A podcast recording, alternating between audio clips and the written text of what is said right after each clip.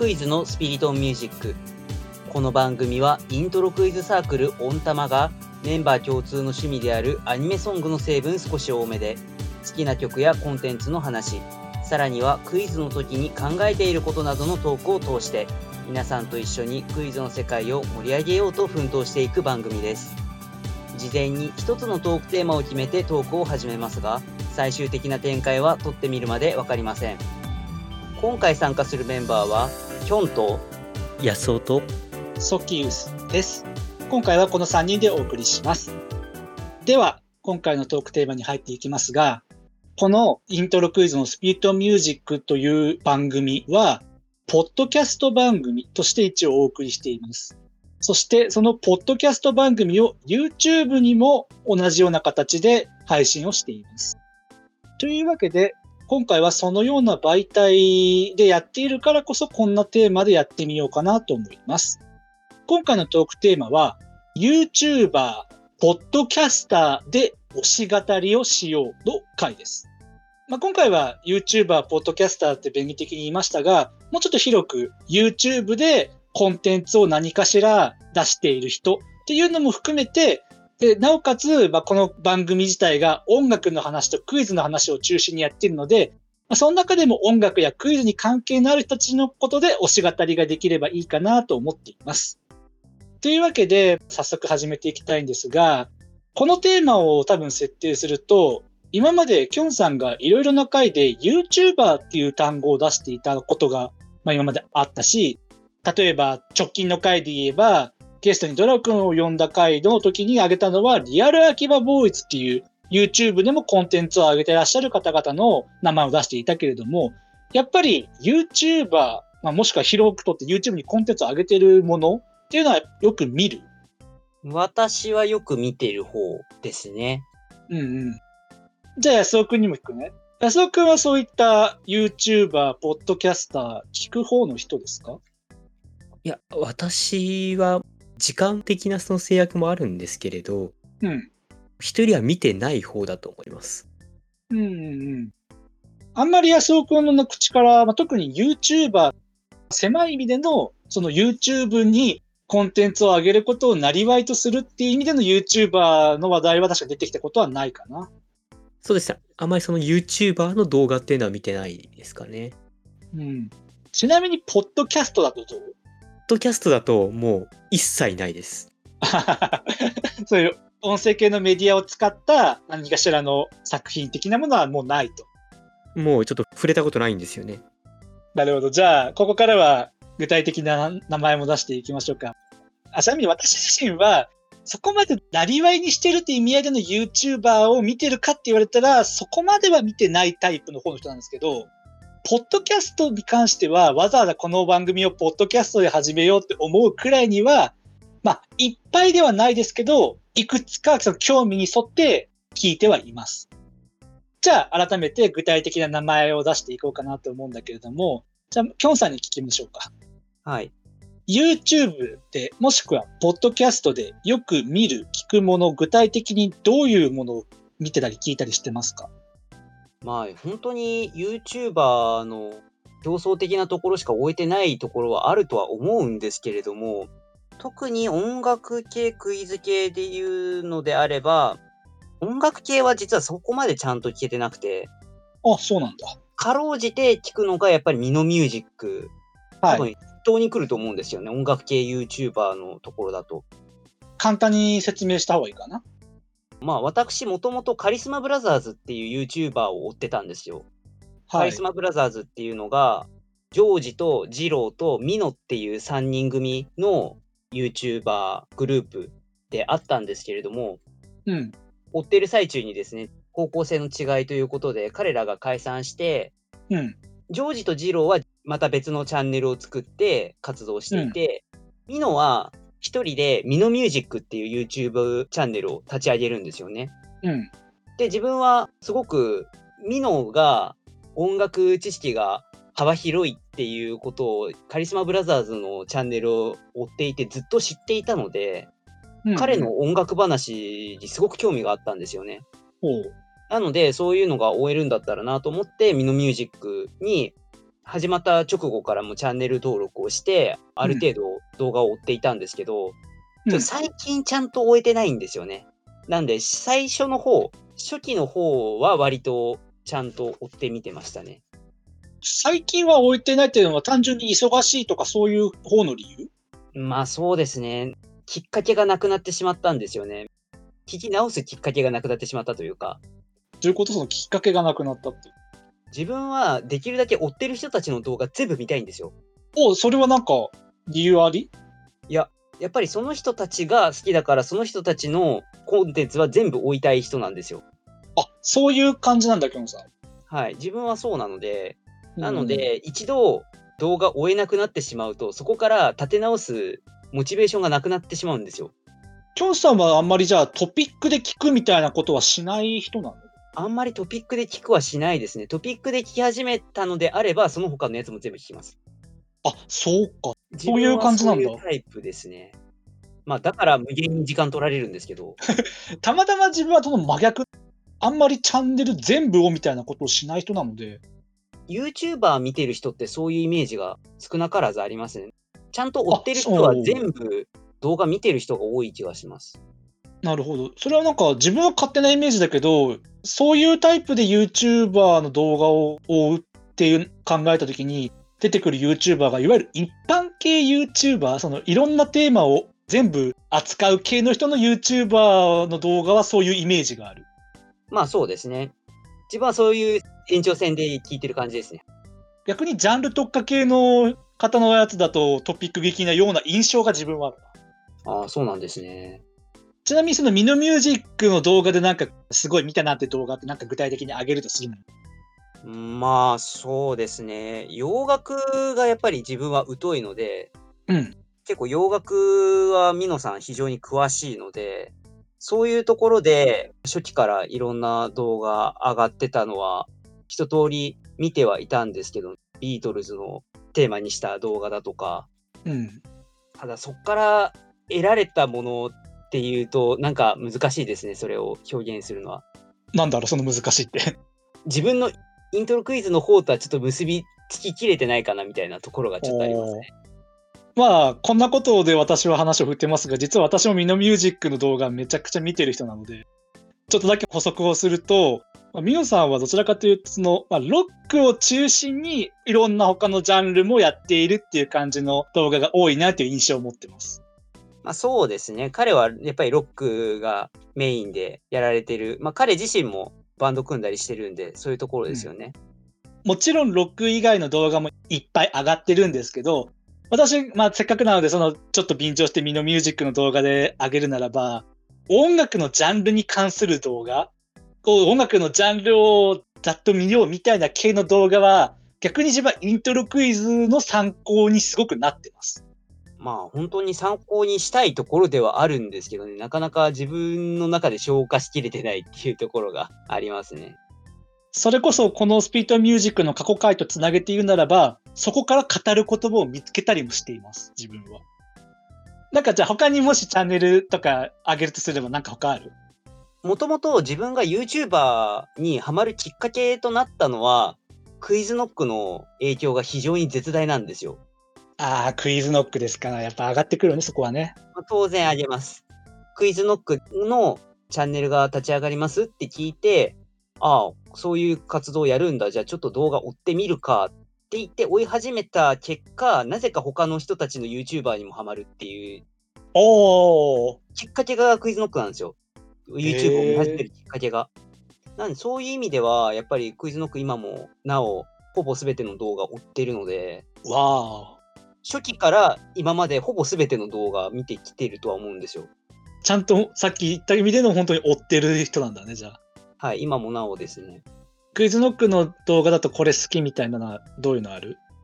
クイズノックメンバー、おのおのがその企画を持ってきて、企画をやるっていうスタイルが、まあそもそもすごく好きなんですけど、うん。特にやっぱり、河村拓哉さんの司会進行で進める企画がめちゃくちゃ尖ってるのもそうですし、うん、見ててすごく気持ちいいというか、あの人やっぱり企画作るの天才なんだなっていう風に感じるところですね。河村さんの動画は大体好きです。あ他上げときたいのあるなら、ぜひ今のうちに。一般的な YouTuber の方で言うと、やっぱり東海オンエアはすごく強いんですよね。な、何強いって？どうした？本当に絶えず面白い企画を持ってきてる YouTuber だと思うんですよね。企画性ってところ？企画性ですね。そのよくこんな企画、クオリティを落とさないで企画打ち続けられるなって思う YouTuber の一組で、この6人組はすごいなっていうふうに毎回毎回驚かされてるくらいには。まず動画上がったらすぐ見るっていうタイプのやつは、一番は東海オンエアの皆さんの。ああ、そうなんだ。なんで、東海オンエアの音楽系の話題に無理やり寄せるのであれば、うん。東海オンエア哲也の名義で、カミングアウト・バワールドっていう曲があったりとか、うん。リサイタルズっていう東海オンエアのメンバー、哲也と利光と芝生の3人が組んでるユニットみたいなのがあって、そのリサイタルズの楽曲が何曲か出てるんですけど、やっぱりそれもね、非常に私のツボに刺さるものが多いので、音楽性の面から見ても、早くリサイタルズのアルバム出ねえかなみたいな、そんなふうに思ってたりはしますね。ちなみに、きょんさん、ポッドキャストはどうですか？ポッドキャスト実はほとんど聞かないんですよ。うん。ポッドキャストは、まあ、言ってしまえば、YouTube は動画っていうものが週に出てきやすいけど、ポッドキャストはもう完全に音声ってことになるので、だからもうラジオをやっぱり聞く習慣がないっていう、まあ以前お話ししたと思うんですけど、そこにラジオ会とでやりましたね。はい。ポッドキャストって実はその、よく突き詰めると、一般的なラジオ番組とはまた違う性質を持ってるかなって自分はポッドキャストちょっと聞く身としては思うところあるんだけど、あんま今日さんそこには違いは意識しない感じかな？そうですね。あまりそう違いは感じてないですね。うん。ちなみに今日さん音声コンテンツそういうのはちょっと興味ある人？その今聞いてないっていう実情は言ってくれたけど。そういう YouTuber のやってる人たちが、例えばサブチャンネルとか、メンバーの個人チャンネルとか、まあそういうところでラジオを上げてたりとかっていうのもありああ、ますのでそういう感じのタイプのラジオね。うん。言ってしまえばさっき言った挙げたクイズノックの皆さんでもラジオとかをやってることがあるんですよ、チャンネルの方で。うんなんでそういうのは、ちょっと全部は追い切れてないところあるんですけど、そういうところも聞けたら聞くようにはしてるっていう感じですかね。じゃあ改めて安尾くんに聞いてみるけれども、狭い意味での YouTuber とかポッドキャストをやってる方のやつは見ないけど、まあ、YouTube でコンテンツを上げているっていう広い意味での YouTube 関連のコンテンツであれば、どういったものを見たりす基本的に私の心の弊社である？ところはいのそのミュージックレイン関連のチャンネルっていうのが、まあ、そのコロナ禍をきっかけにこう開設されたものが多くて、るうん。まあそのスフィアだったらスフィアのフォーカラーズラボっていういろいろゲームやったりするっていうやつもありますし、トライセール3人のメンバーそれぞれやってるそのチャンネルっていうのも開設されたのでうんうん。それを見るってこともあるんですが他にもですねその特に限定されてるってわけではないんですけどこのアーティストの MV ミュージックビデオとかが YouTube でこう上がってるってことも多いので結構それを見たりすることもありますね。そうくんは YouTube とかで検索するならば、やっぱミュージックビデオが音楽系、クイズ系で限定すればそれ中心って感じ？限定しなくても結構ミュージックビデオは見ます。ああ、そっか。結構好きな曲とかだとうん。こうミュージックビデオってそのどういうのを表現したいのかっていうところの、割とその考える一つのヒントになるのかなっていうところもあってあとそのライブの話でも言ったんですけどうん。いわゆる振りコピをする文化がそうだね。ミュージックレイン、スフィアと回で出てきました。振りコピの話ですね。があるのでそれの参考に若干見たりしますね。おー、確かにそれは独特だわ。ちなみにきょんさんは YouTube でいつも追ってるのとは別に検索でこういうことを検索するってなったら何を検索することが多い？検索ワードに何を入れがち？特に音楽系、クイズ系ならば。まあ自分はあれですね、音楽ゲームをプレイしていることが多かったので、その音楽ゲームで、その機種でこの曲がどういう譜面をしてるかとか、その譜面動画っていうのが上がってることが多いので、その譜面動画を見たりとか、またはそれをプレイしている人たちのプレイ動画とかを見ることが多いかなっていう感じで、まあ、それこそミュージックビデオとかも見るには見るんですけど、うん。中心ではないですかね。なるほど。じゃあ、私の話してなかったので、私の話すると、YouTuber で音楽系クイズ系だと、さっき挙げたミノミュージック以外だったら、やっぱどうしてもクリエイターさんがやっている個人のチャンネルは結構見るの多いかなって感じがします。まあ、結構いろんなそれなりの数をちょこちょこトピックでつまみ食いはしてるんですけど、まあ、今回一応一人だけ名前挙げさせてもらうならば、その、小座新さんって方がやってる小座新ミュージック。実はこれも私にとっての語る言葉が増えるきっかけの一個であったチャンネルだったんですけど、まあどういうことかっていうと、この方のチャンネルの動画シリーズの中に、いわゆる音楽理論、学理を解説してくれる動画っていうのがありまして、それにはすごくお世話になりました。本当にこれはめちゃくちゃ見ましたね。でしかも、小田新さんもちろん作曲、編曲の活動もされてらっしゃるので、ちょっとアニメソング系の文脈に沿って言うのであれば、アニメのうちのメイドがうざすぎるのオープニングのうざうざワオースって曲があるんですけど、それの作編曲がこの方なんです。あと最近だと7分の22の僕が持ってるものならとか。で、たまたま小田新さんの名前見て、あ、小田新さんだってびっくりした記憶があります。そんな感じでなんか好きなクリエイターさんの YouTube チャンネルはそこそこ巡回してますね。あとはちょっと毛色は違いますが、以前ビットレートの回とかもやった時にもちょっと話しましたけど、音源というか、その、機器みたいな感じのものを見るときに、イヤホン、ヘッドホンの専門店であるイヤホンの動画チャンネルも結構お世話になってます。これはどちらかというと、オーディオ的な文脈での語る言葉を、は、ここからほ結構得てますね。他だと、YouTube だと、さっき、心の弊社の話したのに、若干そこに繋がってるんですけど、実は。ソニーミュージックレーベルがやっている YouTube チャンネルに、サクラチルミュージックっていうチャンネルがあるんですよ、今。で、そこ知ってる？いや、多分見たことはないですね。ああ、ローファイビーツっていうゆったりしたテンポで、なんか文字通りの作業用 BGM っぽいものをいっぱい上げてるチャンネルなんですけど、そこが最近、ソニーミュージックレーベルのアニメ作品、要するに、桜ミュージックっていうレーベルがあるんですけど、それ関係の音楽のリミックスの音源をよく上げてるんですよ、実は。それこそ、アスカさんの楽曲とかがここでもリミックスされてたり、その、ローファイビーツっていう文化が実はアニメ文化とも関係があるよみたいな話は、まさに前回のプレイリストの回にもつながるかなって実は勝手に思ってたりしてて、そのヌジャですとかいろんな名前あげたいんですけど、まあそれはいいや、ちょっと今回話しすぎると長くなっちゃう。まあでもその中でもその24時間365日ローファイビーツって言われるジャンルの楽曲を流し続ける、配信し続ける動画とかあるので、よければそれも見ていただきたいなって勝手に思ってます。で、二人の話に上がらなかったそのポッドキャストですよ。私はポッドキャストをよく聞く人なので、すごくお世話になってます。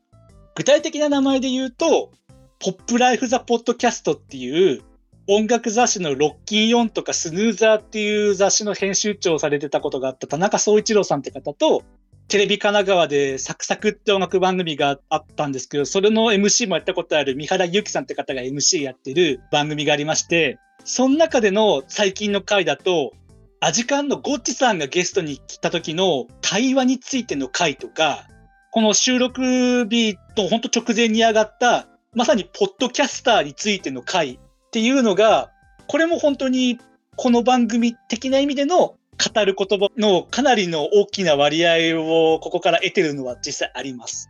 マジでこの回おすすめなんで聞いていただきたい。他にもチャートやってるビルボードジャパンのポッドキャストとか、トークライクビーツとかっていうのも好きなんですけど、ちょっと時間がだいぶ迫ってきてるんで、ちょっと名前だけにさせてもらいますね。というわけで、いろんな名前、固有名詞を出しながら好きな YouTuber とか、ポッドキャストの話をしてきたんですけど、最後に、ちょっとこのテーマを振ってみようかなと思うんですけど、さっきちょっときょんさんには近いことを聞きましたが、安尾くんに聞くね。はい。テレビとかラジオの番組と YouTube っていうもので、何か安尾くんには使い分けしてる？使い分けっていうとあれですけど、うん。YouTube とかのその動画とかだと、やっぱり自分のこの好きなものを選択しても、もちろんテレビも選択はできるとは思うんですけども、うん。あくまでその、あそこでこうやってる番組っていうか、かなりこのその時間だったりとか、そういうこうんの制限があると思うんですけど、やっぱりその動画だとそれがテレビよりかはない。うんっていうところがあると思うんで、そこはやっぱりその自分のも好きなものをこう取捨選択できるっていうところでの使い分けっていうのがうんあるかなとは思います。取捨選択の意味でのっていうところか、その使い分けの中でも。まあそうですね。この触れやすさっていうか、うん。動画とかであれば、まあ、スマホとかでもあればその出先でも見れるわけですよね。そうだね。気軽さみたいなのもありますし、うん。自分の好きなものに触れるためのそのハードルっていうのはかなり低いのかなとは思ってます。なるほどね。じゃあ、きょんさんにもちょっと改めて、この聞き方でもう一回聞いてみるけど、きょんさんはあまりラジオ番組には触れてこなかった。まあ、そういうちょっとラジオ番組聞いた方の人だったけど、きょんさん的にはテレビ番組の方だけになるのかと思うけど、それでの使い分けっていうのはしてる？なんか。そこまでちゃんと使い分けをしてるかっていうと怪しいですね。うん。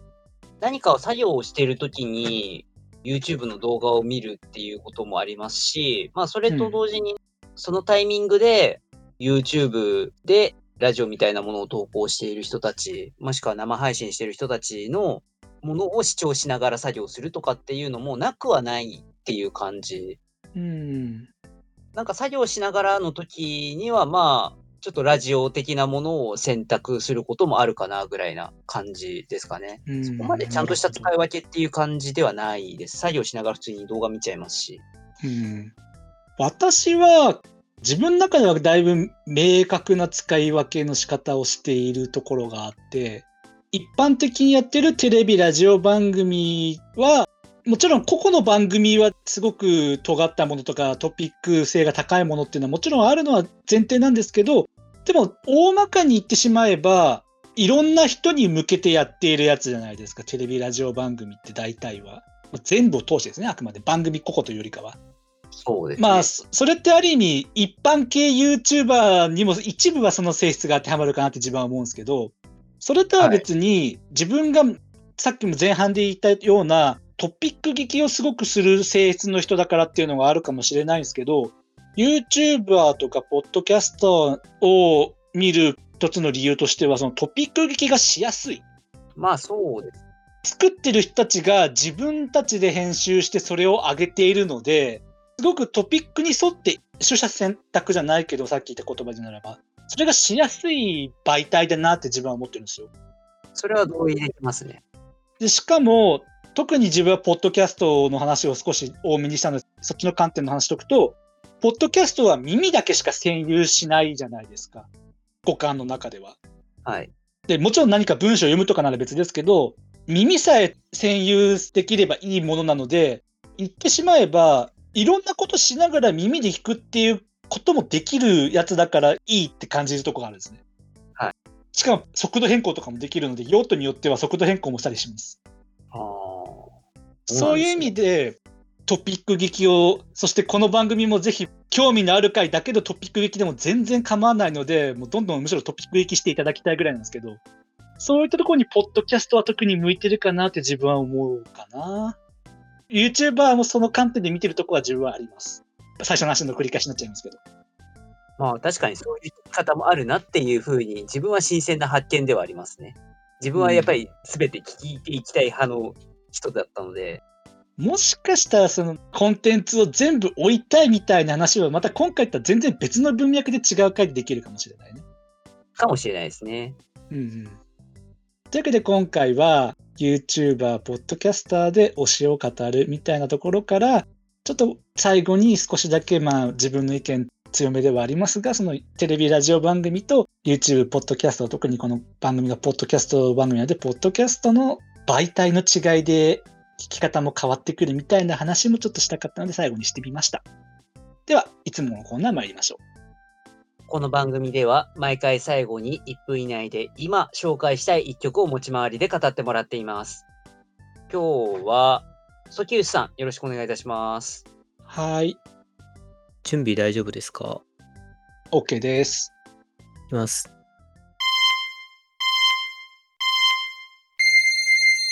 今回ソキウスが紹介したい楽曲は、鈴木茂さんのコーラルリーフっていう楽曲です。鈴木茂さん、ハッピーエンドのギタリストの方で、このこのこの楽曲はアルバムパシフィックってアルバムに入ってるんですけど、なんでこれを選曲したかっていうと、以前ラジオ界ってなった時に、私が好きな声優であり歌手の水木奈々さんのスマイルギャングっていうラジオ番組があるんですね。実はこの番組のエンディングテーマでこのコーラルリーフって楽曲が使われてるんですよ。で、水木奈々さんも私好きですし、ハッピーエンドっていう、まあそれこそ風を集めてとか代表曲がありますが、私が実は随分昔からそのハッピーエンドとかに惹かれてくるきっかけが、水木奈々スマイルギャングに用意されていたみたいな、なんか変なメタ視点ですけど、そういったところからも、その勝手につながりを感じてしまっている楽曲です。あの、ギタリストとしてのすごい技術もありますし、落ち着いた曲としても聴けるので、もうぜひ楽曲としても聴いただきたいです。以上です。ちょっとラジオ界の言い残しを違う本日の一曲で回収する。ナナさんの方ですね。でももちろんハッピーエンドも好きなので、ちょっとハッピーエンドの方の文脈でも、今回はちょっと水木奈々さんの文脈中心ですけど、たまたま使われてたエンディングにっていう。というわけで今回は鈴木しげるさんの楽曲となぜか水木奈々さんが繋がったという個人的経験を話させていただきました。ではエンディングです。この番組は水曜日と土曜日の夜7時の週2回プラスアルファで新しいエピソードを YouTube、Spotify、Apple Podcast、Google Podcast で配信しています。概要欄にはその回で話題に上がった曲の中で Spotify で解禁しているものをまとめたリストへのリンクを貼っています。そして各種ポッドキャスト媒体ではその回に関する簡単な振り返りや参考にした資料などを掲載しています。また YouTube や Twitter でのハッシュタグスピリトンミュージックなどで皆様のコメントをお待ちしています。最後にもしこの番組が面白いなと思ってくださいましたら YouTube のチャンネル登録や高評価ボタン Twitter のフォロー、サブスクリプション登録などしていただけると幸いです。それではまた次回お会いいたしましょう。